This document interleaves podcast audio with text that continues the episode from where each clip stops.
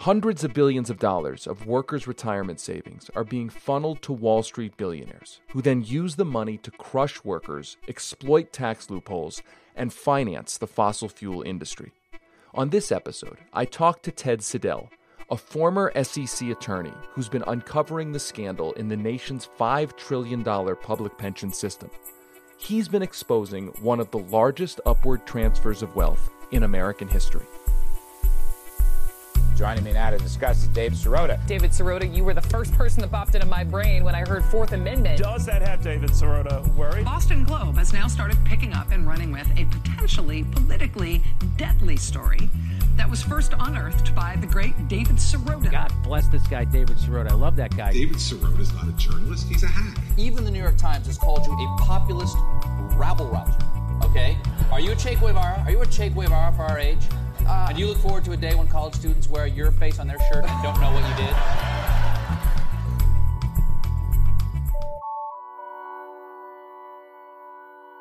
Public pensions are a giant pool of public money, and I think a lot of people don't understand uh, how that money is managed. So, for people who don't understand what a public pension is, um, how much money is in them, and what is done with the money, just give us the, the broad overview. Yeah, well, there are trillions of dollars set aside in public pension funds across the country, uh, money that's, that's been set aside to pay for the retirement security of state and local government workers. Uh, they're unusual in that uh, public pension funds in the United States are not subject to ERISA, which is the f- comprehensive federal law protecting pensions. Um, and so they are not uh, so they don't have any of the protections that ERISA provides to private or corporate pensions. Uh, and one of the uh, one one of the hallmarks of public pensions is that they have lay boards. The the board overseeing these pensions are primarily consisting of school teachers, police, firefighters, sanitation workers, and other government workers and as well as politicians who have no investment experience at all. So you've got trillions in public pensions. These are state and local government pensions not protected by any comprehensive federal law with laymen with no investment experience whatsoever overseeing them. On the other hand, you've got Wall Street selling financial products to these funds, and it's a uh, tremendously uh, uneven battle to begin with. So you have looked into uh, various pension funds uh, and to, to look at the management uh, uh, of this money. and you have documented how various public pension funds are putting more and more money into opaque, high risk, high fee investments. They're called alternative investments, different from stocks and bonds. So, again, for people who don't know what an alternative investment is and what the general concerns are, what are what are those investments and what are the concerns? Well, alternative investments are uh, alternatives to traditional investments, and traditional investments are publicly traded stocks, bonds, and mutual funds. Um, so those are traded on um, daily on on public markets, and the prices are well known. Um, whereas alternative investments are um, not publicly traded, and so their values um, are uncertain, and there's much less information available about them generally a private equity fund, a, a hedge fund, a real estate firm. Uh, so we're seeing public pension money move into those investments. Uh, what what's the problem with that? I mean, isn't the argument that public pension funds need to get decent returns for their retirees uh, in order to uh, pay for the retirees' benefits. I mean, isn't that the basic argument? And, and what's wrong with that argument? Well, the argument is that public pensions are grossly underfunded. They haven't put aside enough money to pay for the retirement benefits they've promised. And um, so you have, on average, 70 cents set aside for every dollar that's been promised in benefits, or these pensions are 70% funded.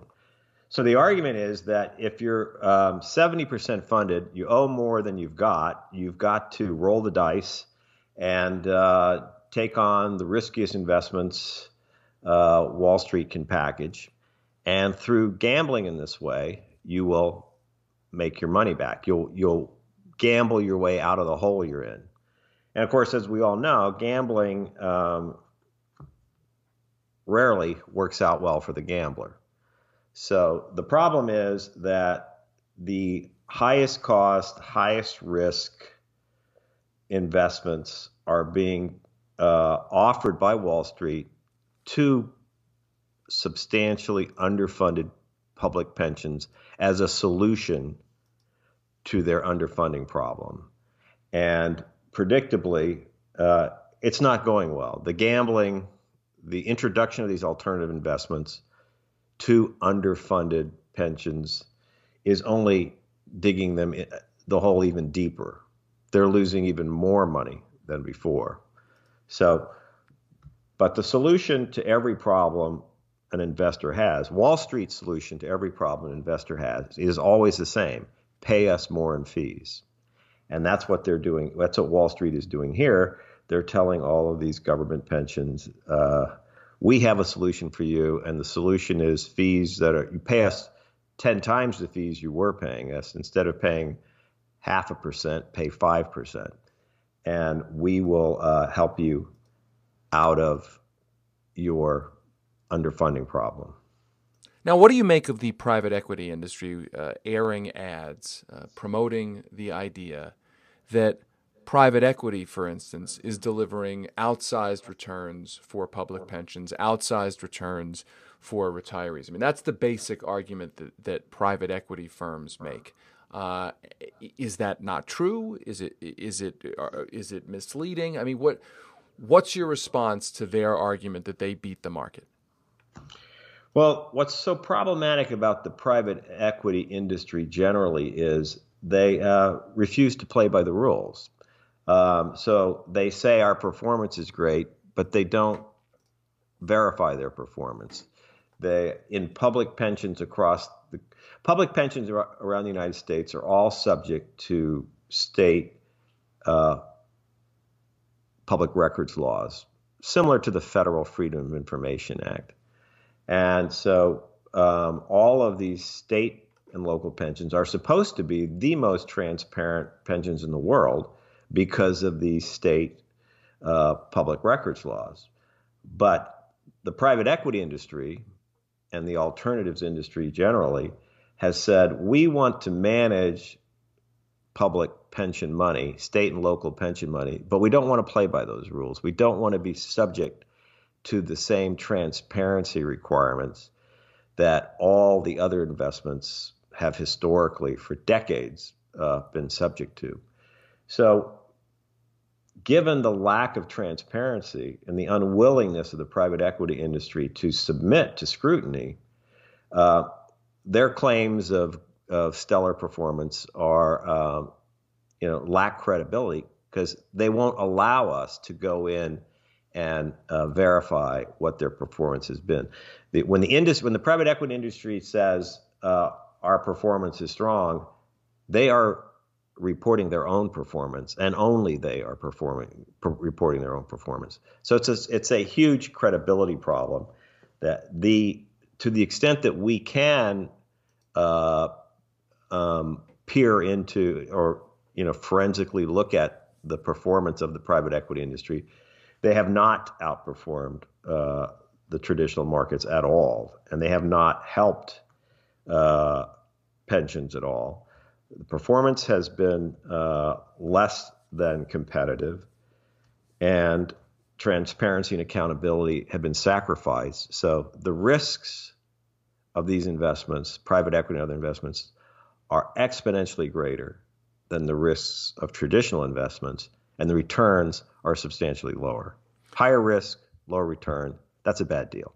If that's the case, why would pension overseers across the country put retirees' money into private equity if if if they know that or even have a a, a sense of that generally? Why does more and more money from pension overseers, who are ultimately public officials, why does more and more of that public money continue to go to the private equity industry? Well, there are two reasons really. One is, as I mentioned earlier, these boards are consist of laymen who uh, really don't know what, don't have any investment experience at all. One of the concepts that I introduced in my book, Who Stole My Pension, last year is the concept of gross malpractice generally practiced. When you look at pensions, the way they're managed is uh, really amounts to gross malpractice, but it's but they're all doing the same thing. So it's gross malpractice generally practiced. The boards of these funds lack any investment experience. That's problem one. And then problem two is these boards are have a substantial amount of political influence uh, applied to them. So gives rise to what we call the politicization of the investment process. Um, some of the board members lack, some or all the board members lack any investment experience. Some of the board members are elected officials. Elected officials receive contributions from the private sector, Wall Street, and so that is uh, an equally, I, I, would say there, there are really two problems. One is ignorance, and the other one would be corruption. Ignorance of the lay board members and the corruption in, involving political uh, influence.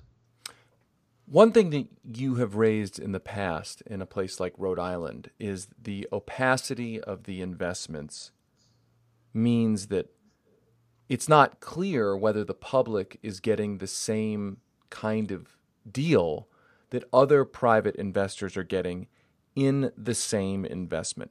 Walk us through what that concern is really about, because I think people have trouble understanding how one set of investors could potentially get a better deal off of the same investment than other investors might be getting.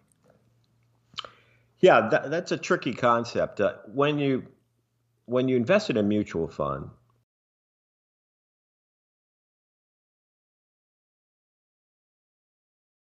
when you invest in a mutual fund, all the investors in the mutual fund are treated the same. They receive the same information. They have the same rights as to uh, selling their investments, redemption rights. Uh, the the value of their investment is the same. Um, the, uh, the valuation of the portfolio is the same. So investors in traditional mutual funds are all treated comparably. When you get into these uh, secretive alternative investments, every investor can be treated differently. Some investors pay higher fees than other investors. Some investors get access to better deals than other investors. So you can have and some investors have redemption rights that other investors don't have, and some investors have access to information about the portfolio that other investors don't have. So if you, you can have 10 investors in the same private equity fund, and each of them receives a different rate of return, pays different fees, and uh, ultimately has a different a different uh, investment experience. And that's what uh, makes these investments so dangerous is that uh, there is no assurance that you're going to be treated fairly vis a vis the other investors. And the public pension uh, participants have it worst of all because the other investors are, get a copy of the prospectus or the offering document or the private placement memoranda. Wealthy individuals they get all these documents when they and they they can read them. These are all documents that are required to be given to investors under the federal securities laws. But participants in public funds have not been allowed to see these very same documents because Wall Street has argued uh, that these that these these same documents, these same prospectuses, are uh, um, trade secrets, not subject to state and local public records laws. So actually, uh, participants in public pensions have uh, participate in these private equity investments on much less favorable terms because for openers they're not allowed to see any of the of the, of the documents, any of the disclosure documents. So so it's it's a uh, absurd uh, uh, scenario where Wall Street has argued state and local public records laws can be used to thwart disclosure that's required under the federal securities laws.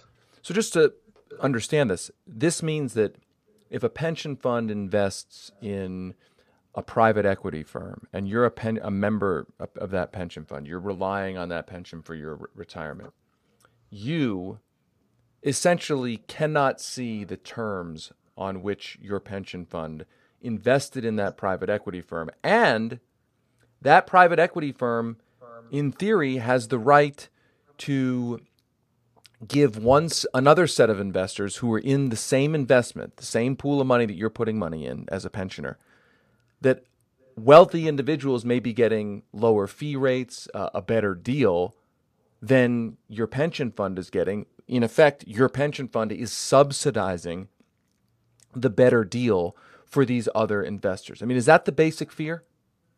Yeah, and that that that's absolutely true. And what you have all every single private equity firm I've ever reviewed, every single alternative investment fund I've ever reviewed discloses in their SEC filings that cryptically they disclose certain friends, family, and other influential investors may participate on more favorable terms. It's disclosed. You, but it is disclosed that they all have the right to treat you unfairly.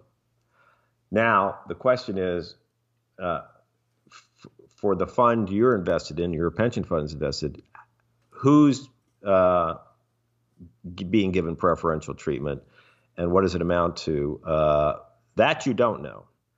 But the industry broadly discloses, all of these private equity managers disclose, that friends and family and others may will be treated preferentially. And that's why I say in, in my other book, my new book, How to Steal a Lot of Money Legally, when a money manager tells you friends and family will be treated better, he's telling you he's not your friend. Okay? You are not his family. So that's a bad deal and uh, if you are in a uh, public, if you're a participant in a public pension fund, you are essentially uh, guaranteed to be screwed by these friends and family arrangements. Okay, so you recently took a look, a deep dive look at Ohio uh, as a kind of exemplar of what is going on here. Tell us generally uh, what you found uh, and, and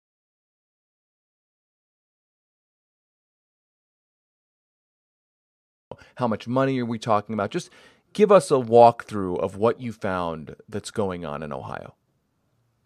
Yeah, I've had a remarkable experience recently in Ohio. Uh, uh, the Ohio Retired Teachers Association um, got together and raised money uh, to hire me to do an independent forensic review of the state teachers retirement system of Ohio, which is approximately a $93 billion fund with, I believe, half a million participants uh, involved with it.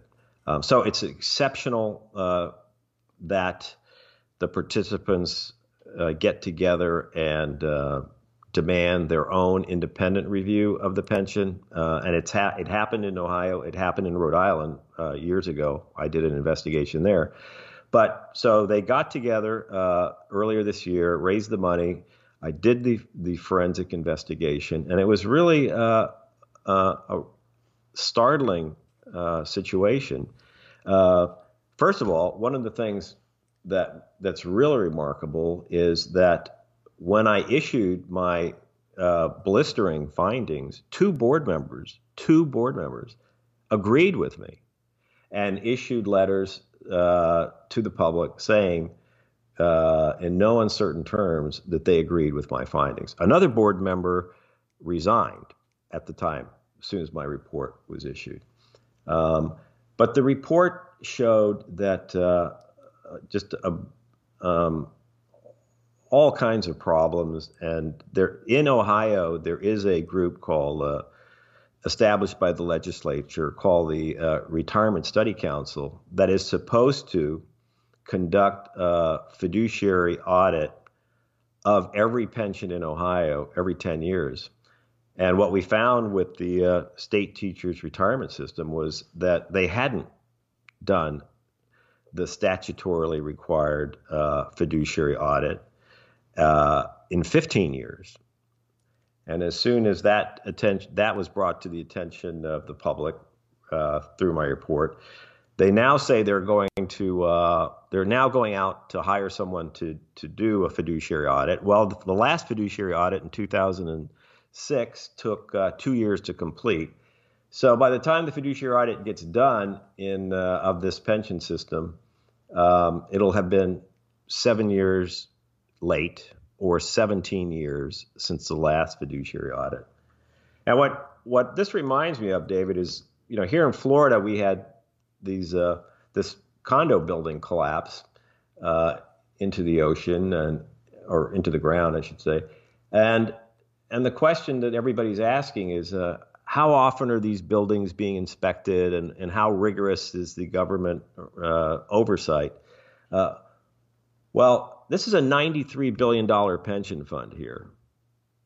There's a law, a statute that unambiguously says there has to be an audit every 10 years, and they simply didn't do it. Uh, not, not, they weren't one year late, two year late. they're five years late already, and they'll be seven years late before it's done. And to make it things worse, the last fiduciary audit in 2006 raised a number of very troubling questions that have not been addressed. That was in my report. One of the things I point out is the the concerns raised in 2006 were never addressed. So that that makes things even worse. But in any case, that is one of the uh, uh, um, indisputable findings is that the audits that are required by law to be done are not being done and we're talking, you know, tens of billions of dollars. Well, basically hundred billion dollars here. And, and and the other part of the finding of your report also had to do with fees themselves. I mean, there are some shocking numbers, uh, just in terms of this one pension fund alone, how much in fees it is paying uh, to Wall Street firms. And I found in your report that the comparison between the fees that are being paid versus the cost of living uh,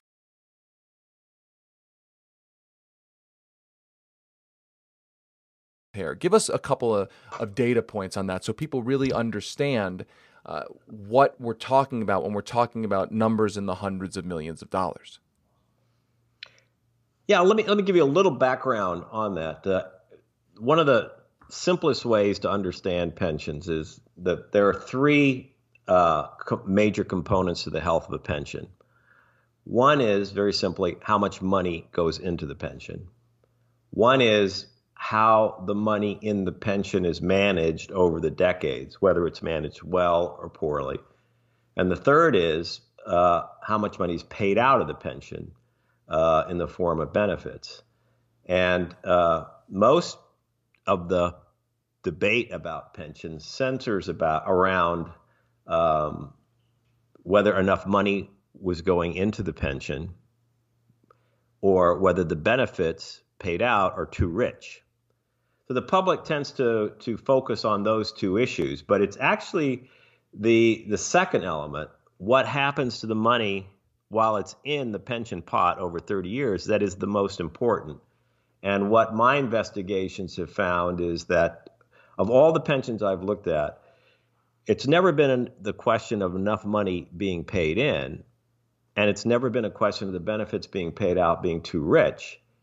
The question is the big problem is that the money is being mismanaged over 30 years or so. So the money is being squandered. Uh, that's the big issue. And when you talk about squandering money uh, th- through your investments, one of the key issues is the fees you pay, because the fees are are certain. Uh, you can't control investment returns, but you can control the fees you pay. And so what you see with these pensions is that public pensions is the fees they're paying have gone up and up and up in the last 15 years to uh, multiples of what they used to be. And the disclosure of the fees has been uh, has the fees have been understated. So the fees are not being properly disclosed on these new toxic investments, which we're calling alternative investments. Um, so that that's that is a uh, huge issue. Is that all of these pensions? They all lie about the fees they pay. And what we were able to establish in Ohio was that was interesting was the firm that Ohio, the expert firm that Ohio uses to analyze their fees, admitted that the pension fund didn't know the fees it was paying. And they admitted that their analysis was entirely dependent upon information provided by the pension. So the pension didn't know, couldn't tell the analytics firm, and the analytics firms just had to guess. Um, so th- this is a, uh, a, a very significant issue of the understating of the fees by pensions in the United States, which is which is giving pension which is giving investors in these alternative investments the the the wrong information that the fees are much lower than they really are. In Ohio, you made an estimate in your report of how much in fees the pension fund paid uh, in a given year, both disclosed fees and hidden fees. Roughly, what was that number? Just so people under, and this is only in one state, so people have to hear these kinds of numbers and then multiply them over 50 states and you know cities that you really get a sense of how much money we're talking about here. But in this one state, roughly how much in fees in one or two or three years did the pension pay? And how did that compare to cost of living allowance cuts for retirees? In other words, how did the cuts in the name of, of fiscal responsibility to balance the pensions books, how did those cuts compare to what was being funneled to Wall Street?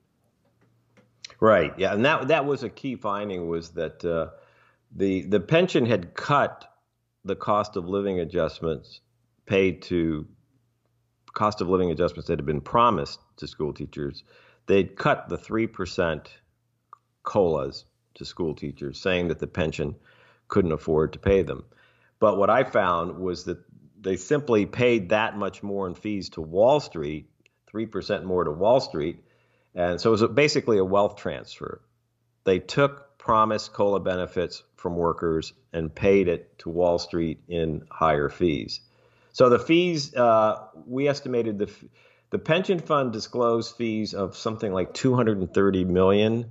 Uh, the further uh, drilling down into the pension reports, they they footnoted that the fees were actually closer to 400 million. And then we concluded the fees were easily double that. So nearly a billion dollars in fees. Uh, that's that's how significant the fees were. The, what we concluded was that the undisclosed fees were at least as great as the disclosed fees. Now, when we talk about undisclosed fees, there's one thing I, I, I want to make sure we clarify here. The private equity firms, hedge funds, real estate firms, they list out how much the pension system has, in theory, earned uh, on in a given year, given couple years, uh, on each individual investment. Those numbers are what's known as net of fees. In other words, you invested a hundred million dollars. Uh, we're giving you back, um, you know, this many returns, and these returns are your returns uh, minus the fees we paid. But then there's this issue of undisclosed fees uh, that are baked into uh, the numbers. What does that exactly mean? And my question is, if the returns themselves net of fees are decent, why should people care about undisclosed fees. In other words, if you're giving me a decent return and you're earning fees off of them, uh, you know, you're, you know, after after you're giving me a decent return after the fees are taken out. Why should I care about what the fees are?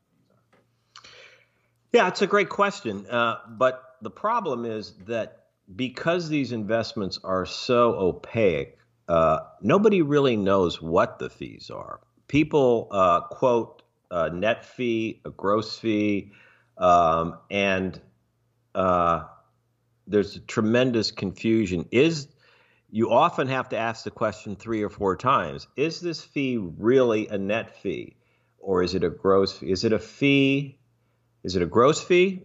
A fee before all the expenses are taken out? Is it a net fee, net of certain expenses, but not all expenses? Uh, so it's there's uh, more often than not, the net fee is not the true net. Uh, the net performance is not the true net performance. So, uh, my first answer to your question, what do you care what the fees are as long as the net return you get is competitive? My first response would be, you don't know what the net return you're getting is necessarily. I wouldn't be sure. Uh, I would first ask to see all the fees. I would it, the prudent thing to do is to ask to see the performance, the gross performance, the performance before all the fees, then ask to see the fee breakdown, and then ask to see the net performance.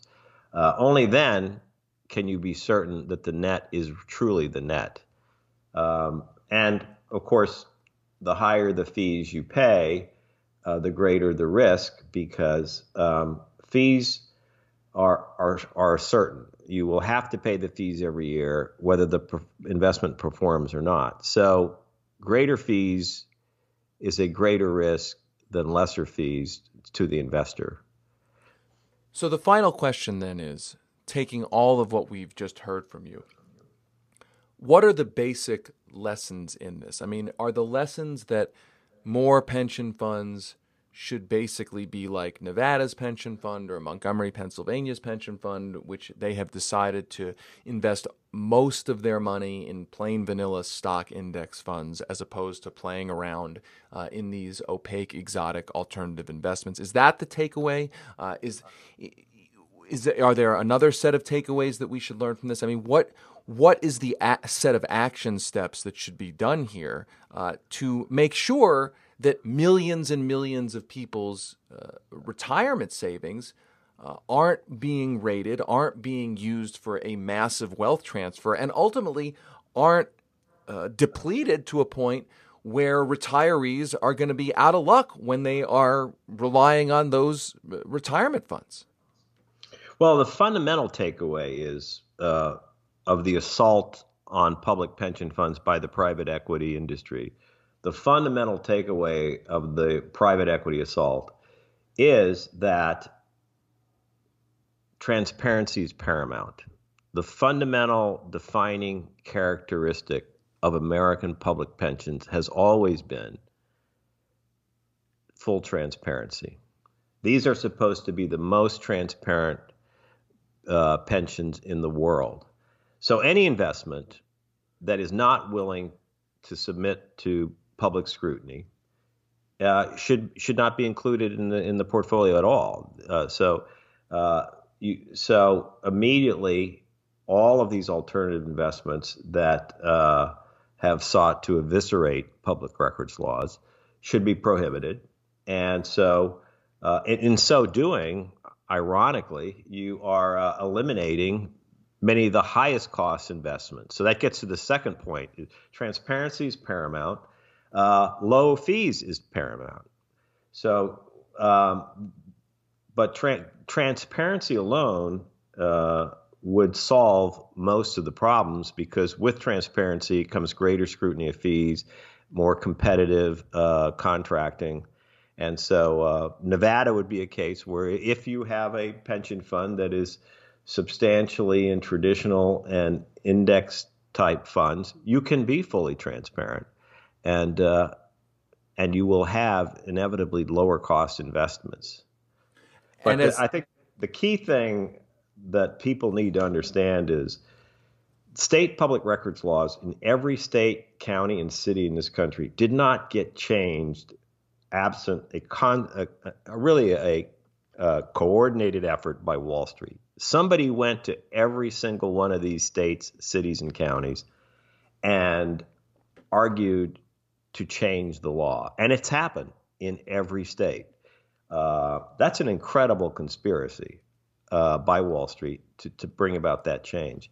And now, now that the more people are aware of it, hopefully we can we can we can eliminate that uh, that political effort that was made and go back to the transparency that existed 20 years ago. Yeah, and I, I've done some reporting on it in various states on on the the when that all started. I mean, here in Colorado, there was a lobbying effort by the essentially the local venture capital association, which I'm sure you can trace all the way back to the to the Wall Street firms. And look, they made the argument, and and I guess at at the end here, I'll just ask you to to to the counter argument, but they made the argument that the only way that public pensions would be able to invest in private equity firms, venture capital firms, hedge funds to get good returns for retirees, the only way that they would be allowed to invest in those, that, that, the firms would let them invest, is by creating special open records law exemptions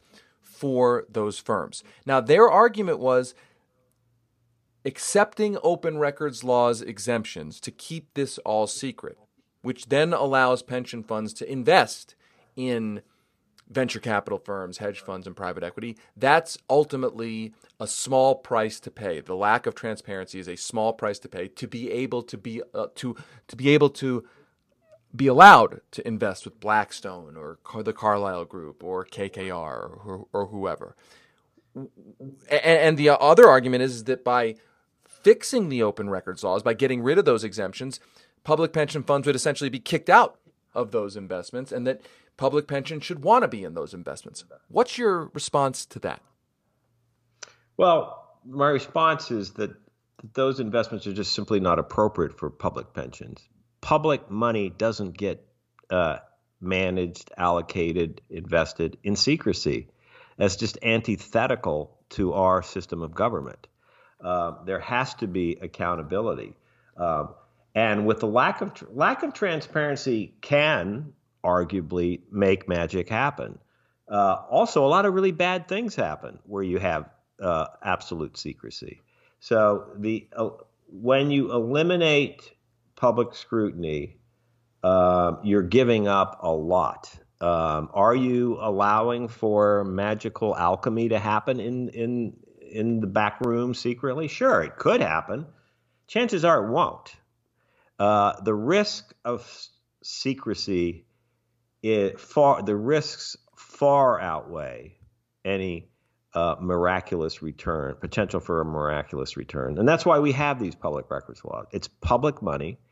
The participants, it's their money. If they want transparency, who are you to say they shouldn't have it. So Wall Street can't dictate whether uh, investors uh, have a right to see a prospectus. The law says they do. They have a right to see a prospectus. They have to be provided with a prospectus.